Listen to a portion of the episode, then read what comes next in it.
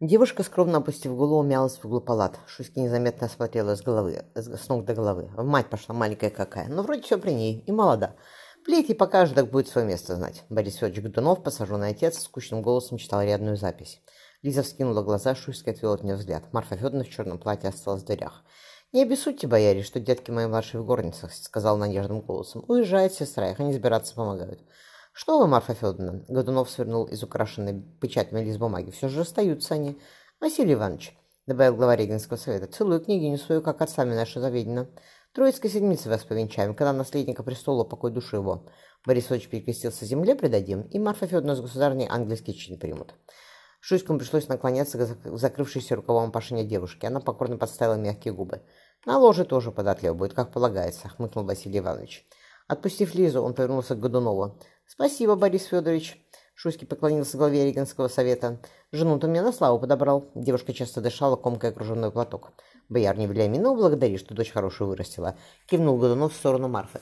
Та посмотрела на жесткое, обрамленное черной бородой лицо Шуйское. Шуйского. «Сия, князь, честь для меня великая, дочь жены такому человеку отдать. Будь отец ее жив, мать перекрестилась, да он бы тоже порадовался». В больших глазах боярни играла усмешка, словно зайчик гулял по зеленой воде. У воска Марфа шепнула дочери. «Весточку в Лондон с купцами пошлите, когда в безопасном месте окажетесь». Лиза робко кивнула. «Матушка, ежели не по нраву я ему...» «Зачем он у меня тогда про свах спрашивал?» Сварливо ответила Марфа. Она велела младшим. «Прощайтесь». Девчонки и Петенька повисли на Лизе. Мария, отведя в сторону каштановой скосу сестры, серьезно сказала ей на ухо. «Счастливая ты, Елизавета. Коль бы у меня такой кинжал был, я бы с ним под подушкой спала». «Может, и придется», — хмыкнула девушка, вовремя оборвав себя. К воску подошел Шуйский. «Елизавета Петровна», — он поклонился, — «до венчания нашего ты в Кремле посеешься, под присмотром царицы Ирины. Не волнуйся, жди меня. Я вернусь и под венец пойдем». Поцеловав Лизу, он обернулся к Марфе. «Похороны царевича завтра, а после вас постижем, боярыня. Девчонок забирайте, они при вас останутся, а сын мужской обитель поедет какой обитель, Василий Иванович?» – спросила Марфа. «Вам какая разница?» – усмехнулся Шуйский. «Вы его более не встретите». Он широким шагом ушел со двора. Велиминова обняла детей. «С Богом, Лизавета! Москве привет передавай!» Лиза хотела заплакать, но мать подмигнула ей. «Все будет хорошо». В обитом бархатом воске было уютно и покойно. «Подержи». Лиза сунула свой сундучок к старой ключнице, представленной к ней Шуйске. Девушка достала выживание Евангелия. «Грамотная ты?» «Куда мне, матушка?» – ахнула ключница. «Тогда сказки рассказывать будешь».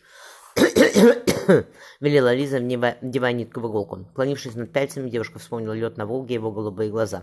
Заглянув на дымную поварню, Федор озорно сказал, «Лизавета, хватит чадно дышать, пошли на санках кататься».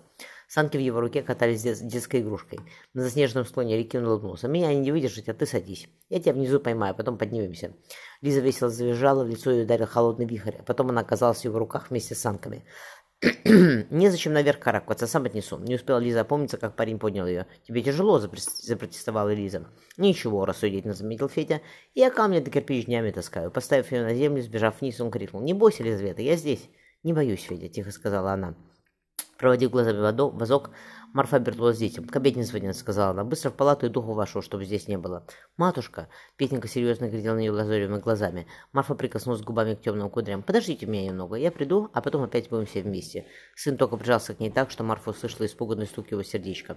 Наложив засов на дверь горницы, Марфа разделась. «И вправду только мальчик, словно мальчишка», — хмыкнула она, — «только с морщинами». Женщина взяла ручное зеркальце, что забыла в ней в палатах параша. По углам красивого рта залегли резкие складки. И на лбу так же, грустно сказала Беременова. Однако седины нет, а у матушки она до сорока появилась. Она сняла рыбашку, оставшись одним крестом на шее. Наклонив голову с тяжелыми косами, Марфа стала коротко стричь волосы.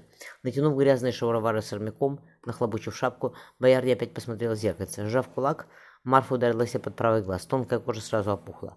Положив в карман тяжелый мешочек с золотом, сунув туда же кинжал, Вильяминова вышла из палат по черной лестнице.